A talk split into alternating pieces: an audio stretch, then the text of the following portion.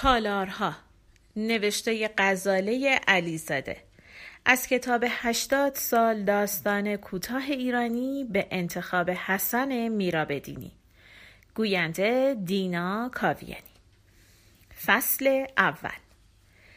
بین دهه چهل و پنجاه پرویز اتحاد را روشنفکرها می شناختند.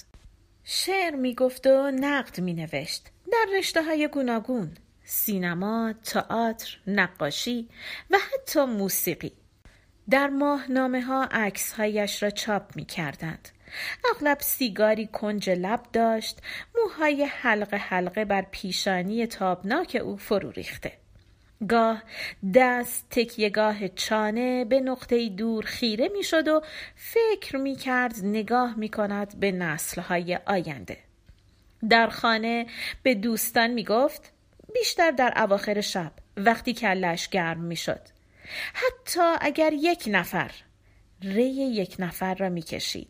از زیر زبان کوچک عبور می‌داد و در گلو آن را به چهچههای بدل می‌کرد. مرا بفهمد هر چند صد سال بعد برایم کافی است. مشتی به پیشانی مرتوب میکوبید بیدرنگ فکر دیگری از ذهن او میگذشت. حقیقت این بود که در همان لحظه برای شنوندگان مجذوب نقش بازی می کرد. اگر دختری حضور داشت چشمها تابیدن می گرفت و ابروها در هم گره می خورد. با بشکنی می نمایاند که زندگی کوتاه و ملالآور است. سیگاری آتش می‌زد و گیلاسش را لبریز می کرد. از الان اعلام می کنم در آغاز چهل سالگی خودکشی خواهم کرد. زندگانی هر انسانی تا سن بیست مثل یک جشن باشکوه است. تا سی سالگی میوههایش باید برسد ده سال بعدی زمان یادآوری خاطرات است اگر هم حماقت کند زن می‌گیرد و مرد خانواده می شود آن وقت کلکش کنده است ابتزال پشت ابتزال شیر خشک و کهنه بچه.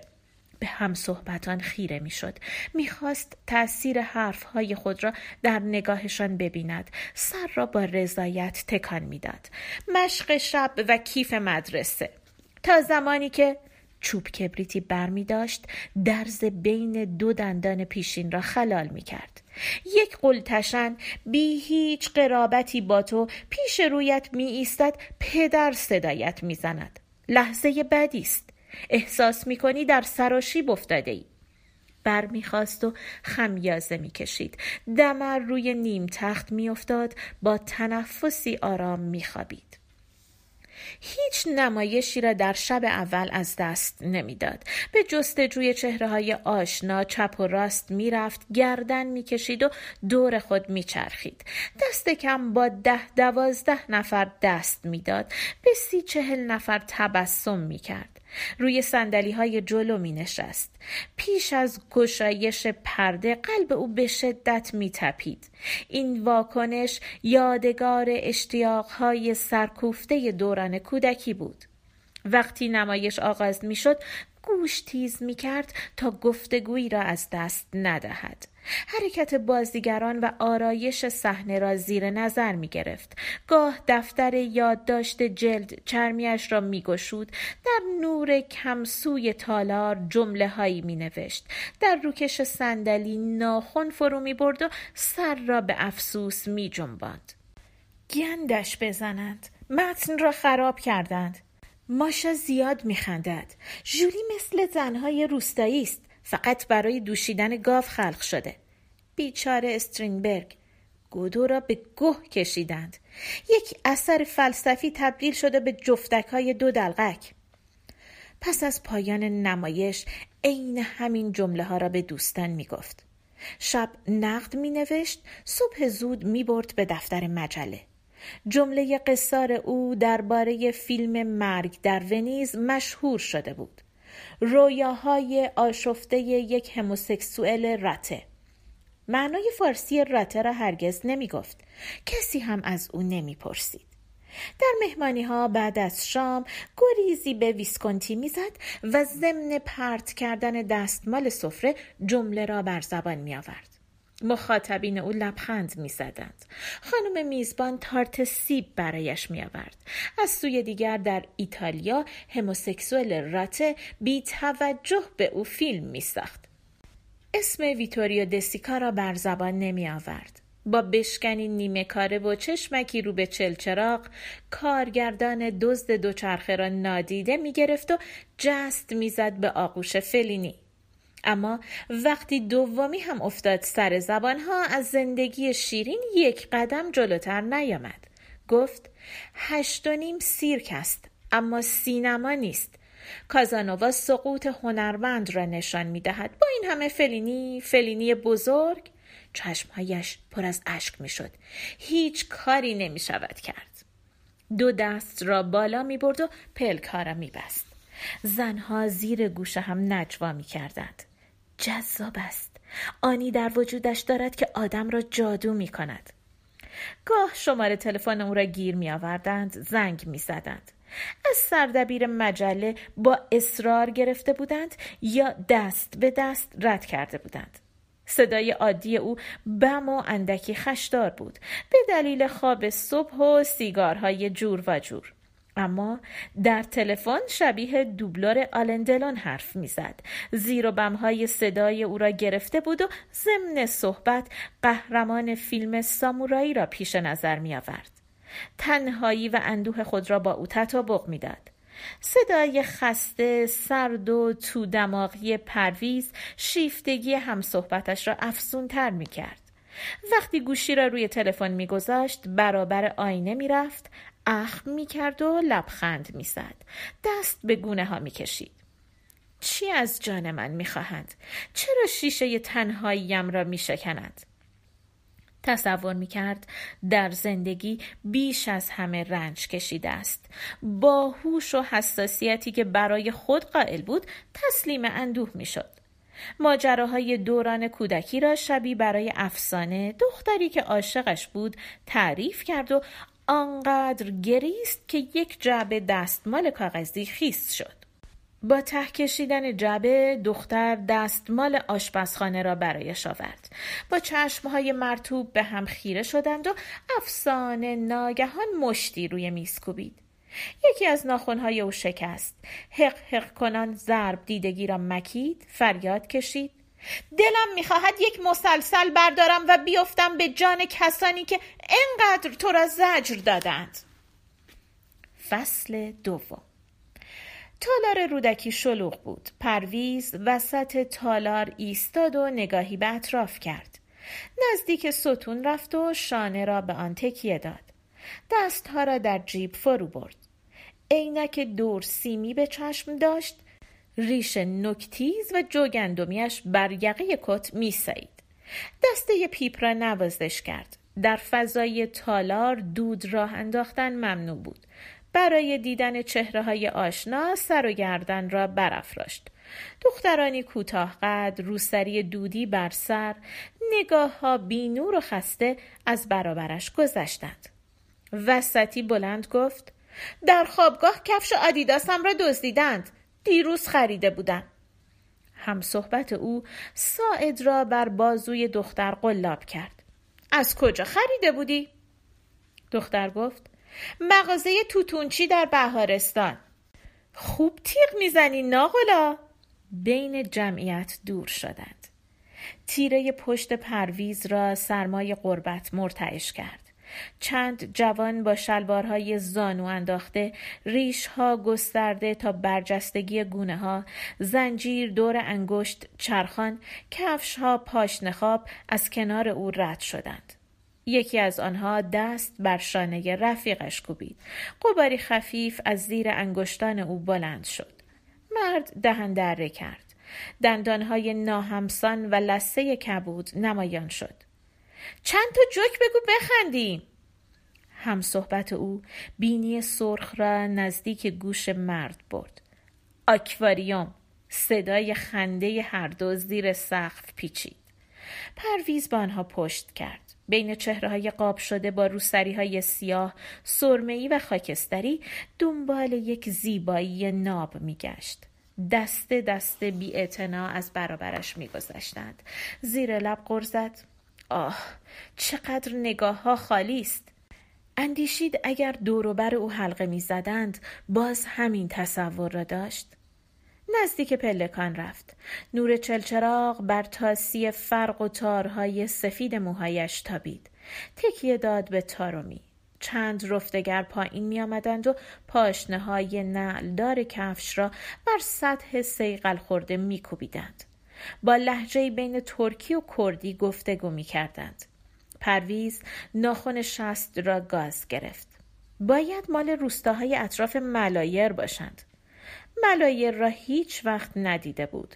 فکر کرد روزی می میرد و آن شهر برایش جز تنین یک اسم نیست. از خیابان هیاهو بلند شد. کنار دریچه رفت و پیشانی را چسباند به شیشه. در صف طویل دو نفر کتککاری می کردند. در نور نیم رنگ چراغها گروهی بالا می جستند. جار و جنجال اوج می گرفت. ادهی برای تماشای معرکه از تالار بیرون رفتند و رو به میله ها دویدند. چمن و گلها را لگت کردند از فواصل شانه های هم سر کشیدند. فصل سوم در تهران پالاس پرویز کنار دیوار شیشه‌ای رو به چمنزار تنها نشسته بود و خیره شده بود به قطره های آب روی گل سرخ. چمن سایه روشن بود و هوا دم کرده. جرعه جرعه شیر قهوه می نوشید. کتاب ضرورت هنر در روند تکامل اجتماعی را می گشود و به تصادف جمله ای می خند. از هفته پیش عینک ای به چشم می‌زد. دید چشمهایش ده ده بود و به آن میبالید. اما میپنداشت عینک گرد دور سیمی و ریش چند روزه او را به چخوف شبیه می کند. پیاپی سیگار می‌کشید و دود را فوت می‌کرد رو به شیشه.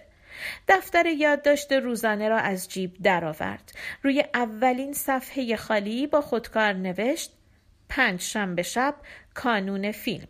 شنبه نهار ریوویرا دستی سبک بر شانهاش فرود آمد و صدایی لطیف با تهلهجهای دلپذیر گفت می‌خواهم سر میز شما بنشینم.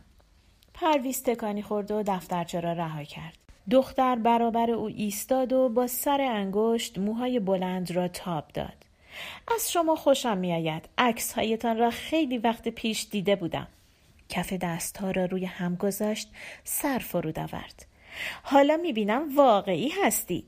مشت را گره کرد. وجود دارید و زنده اید خلاصه از این حرفها. پرویز تبسمی کرد چشمای دختر اصلی بود. پوست صورتش طلایی و آفتاب سوخته. خطوط چهره به نظر مرد انگار از مفرق ساخته شده بود. گردن بلند، موهای فندقی و سینه های کوچکی داشت. پشت را مثل افسران راست نگه می داشت.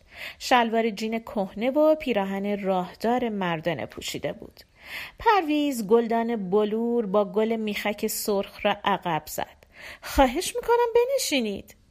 دختر نشست. برای گارسون دست تکان داد. مرد آمد و یک لیوان آب پرتقال سفارش گرفت. دختر توضیح داد ویتامین C برای پوست مفید است. سر انگشت ها را بر گونه کشید. ککمک زده. می‌گویند علاج ندارد. پرویز کتاب را بست و جرعه قهوه نوشید. به نظر من قیافه شما را با نمک کرده. اسمتان را به من می‌گویید؟ دختر ناخن را بر گلهای رومیزی سایید. تازه از پاریس آمدم. اسمم افسانه عطایی است. نفس عمیقی کشید. چقدر اینجا را دوست دارم.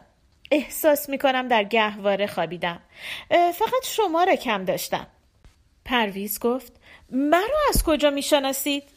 دختر گفت خواهر کوچکم فتانه مجله ها را مرتب برای من میفرستد. نقدهایتان را دوست دارم. گوشه دهان را زبان زد. اما خیلی سخت گیر هستید. هیچ کس را قبول ندارید چون کنار گود ایستاده اید رگ گردن پرویز ورم کرد. کنار گود ایستادم چون میل ندارم وارد این بازی های بازاری شوم. تا همین لحظه ساخت چند فیلم را رد کردم. چشمهای دختر فراخ شد. چرا؟ واقعا چرا؟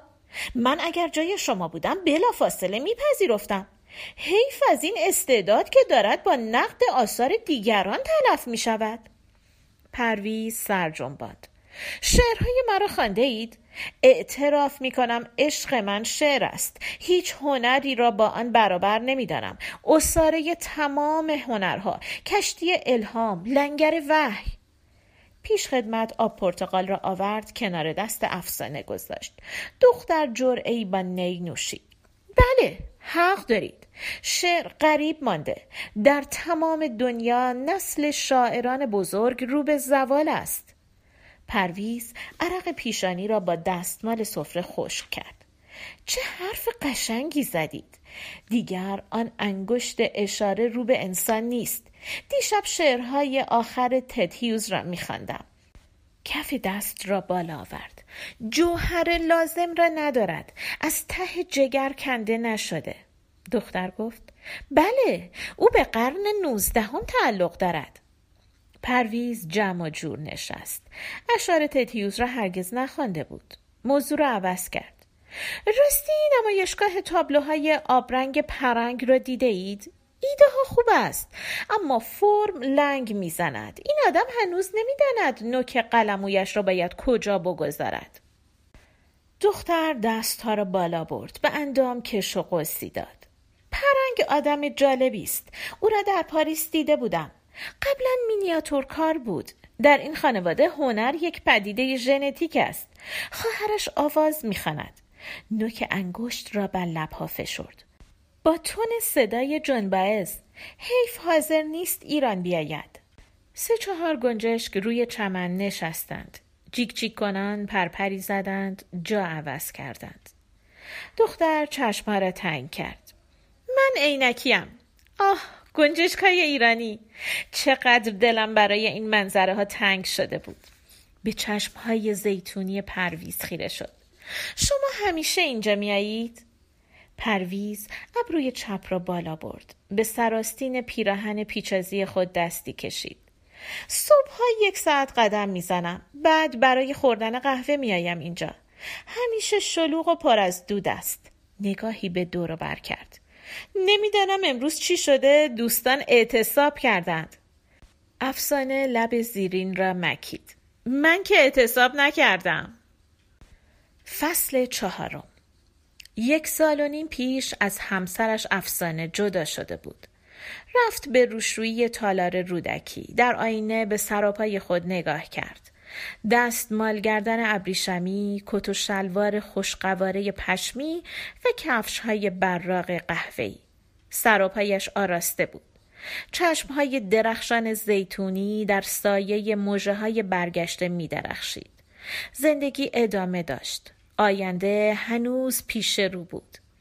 دستمالی از جیب درآورد. نم پیشانی را خشک کرد. آریو پسرش نزدیک چهار سال داشت. او را فرستاده بود پیش مادرش در باغ دماوند. هفته یک بار می‌رفت سراغ آنها. برای بچه اسباب بازی و لباس می خرید. دست او را می گرفت و با هم دور حوز راه می رفتند. دارلینگ صدایش می‌زد شعرهای دیلن تامس را به انگلیسی برایش می‌خواند نگاهی به ابرها می‌کرد دلم می‌خواهد گوش تو از بچگی با این جمله ها آشنا شود آریو خمیازه می‌کشید و چشمهای سرگشته را میدوخت به لبهای پدر گاه دست تا را به هوای گرفتن پروانه ای که بین شاخه ها میپرید بالا می آورد. مرد خشمگین می‌شد. گوش کن بچه جان حواست کجاست؟ لبهای پسر میلرزید و ناگهان زیر گریه می‌زد. پرویز بچه را رها می کرد می رفت به اتاق خودش. سیگار می کشید. مشت روی میز می کوبید. تا رنکبوت های سیمگون را با نگاه دنبال می کرد. ساک کوچکش را می بست روی شانه می انداخت و برمیگشت به شهر. شب دربار مرمر دارت پرتاب می کرد. شعر صدای پای آب سپهری را برای دوستان می و تصویرها را بازی می کرد. خر فرتوتی در راه من مگسهایش را خواهم زد. همه از خنده ریسه می رفتند. پریوش نیازی به قول پرویز دوست شبهای دلتنگی بازوی او را می گرفت به ساعت اشاره می کرد. مرد خود را عقب می کشید. من تا سحر بیدارم وامپیرم وامپیر عزیزم میدانی دختر با ستایش به او خیره می‌شد و پلکا را پایین میانداخت از دستشویی بیرون آمد. موهای انبوه او تا پشت گردن فرو میریخت. فکر کرد زمین میچرخد. پا روی پله گذاشت. گالیله بیچاره. پیوست به انبوه جمعیت پیش رفت و لحظه ای بر آستانه در ایستاد. خیره شد به چهره های تازه واردان.